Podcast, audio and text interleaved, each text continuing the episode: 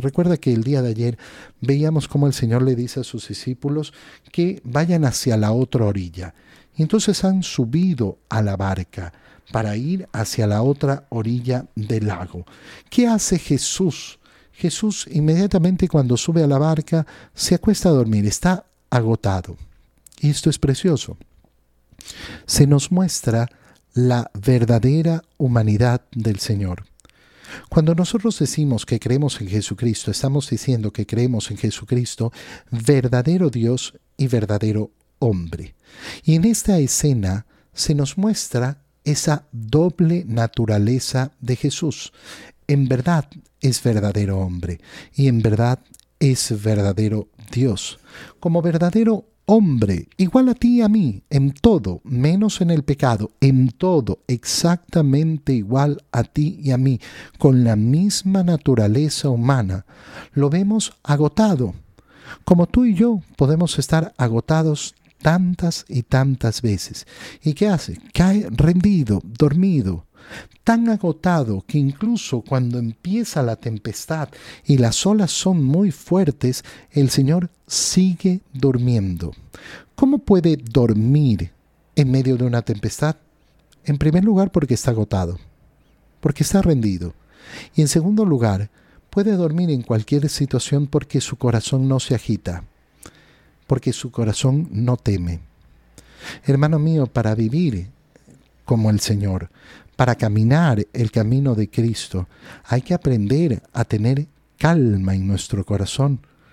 Cuando nosotros decimos que confiamos en el Señor, no puede ser simplemente una frase dicha de la boca para afuera. Tiene que venir desde lo profundo, desde la interioridad de nuestro corazón. Yo confío en ti, Señor. ¿Y eso a qué me lleva? A tener el corazón calmado. Pero hay una tempestad. Tengo el corazón calmado.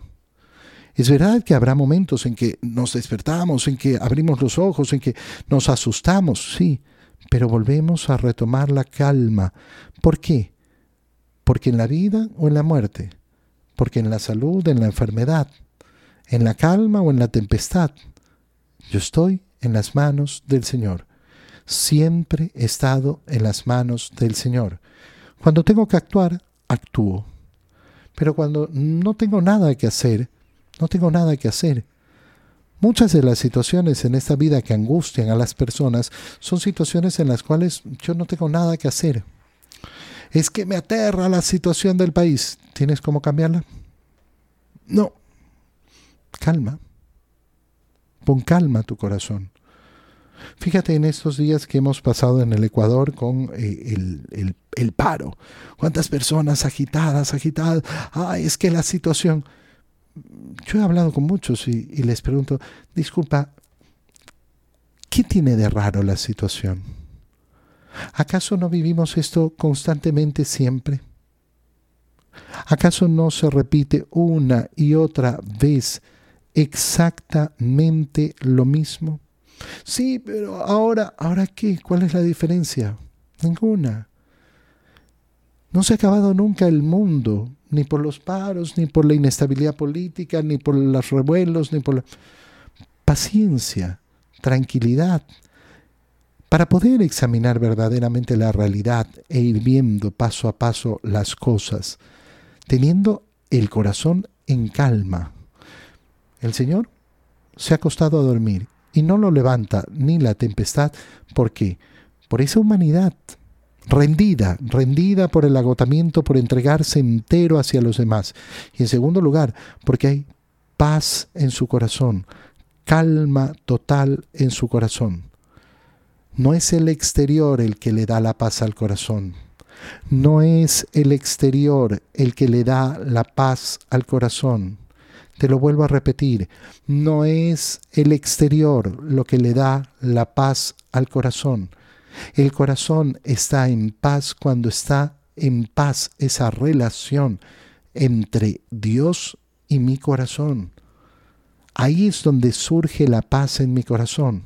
Cuando una persona cree que la paz exterior es la que le va a dar paz y por tanto que no puede tener paz dentro de su corazón porque afuera hay tanto relajo y tanta cosa y tanto Nunca, nunca va a entender, nunca va a comprender. Lo exterior no es lo que le da la paz al corazón.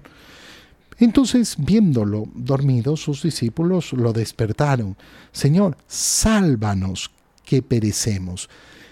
Entonces vamos a entrar a ver la segunda parte de la naturaleza eh, de Cristo, su naturaleza divina. ¿Por qué?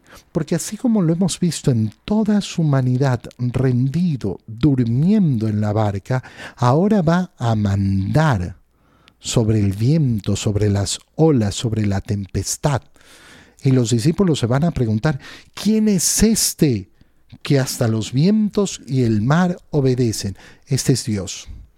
Dios hecho hombre. Y claro, los discípulos se admiran porque lo han visto dormir como todos los hombres, agotado, agotado, durmiendo. Es un hombre como nosotros, pero se pone en pie y calma la tempestad. ¿Quién es este que hasta el viento y el mar lo obedecen? Este es Cristo Jesús el Señor, el verbo de Dios hecho carne. Es Dios entre nosotros, el Emmanuel. El Señor se levanta y les responde, ¿por qué tienen miedo? Hombres de poca fe.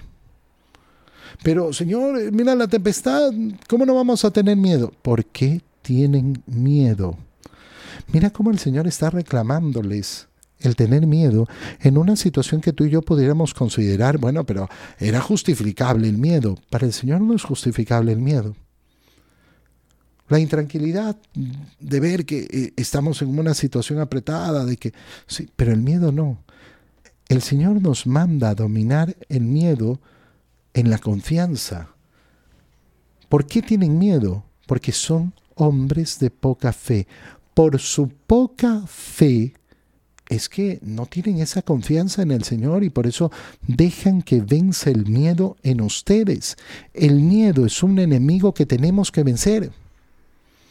Qué importante es esforzarnos y luchar contra el miedo. Contra todos los miedos es una lucha que vale la pena. Vale la pena. En la medida que nos liberamos de los miedos, vamos a vivir una vida mucho más liberada, dominada por mí y por tanto feliz, pero además en paz, porque de nuevo la paz no estará determinada por lo que sucede afuera, estará determinada por lo que yo llevo en mi corazón.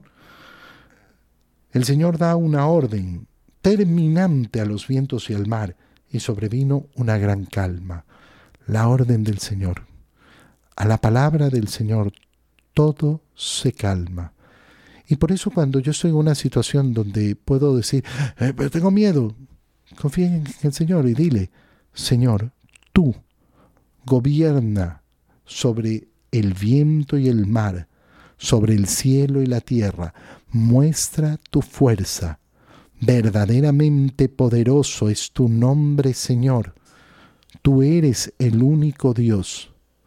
Cuando una persona en una situación de miedo comienza a hablar así al Señor, inmediatamente comenzará a sentir la profunda y verdadera paz que ofrece Cristo al corazón.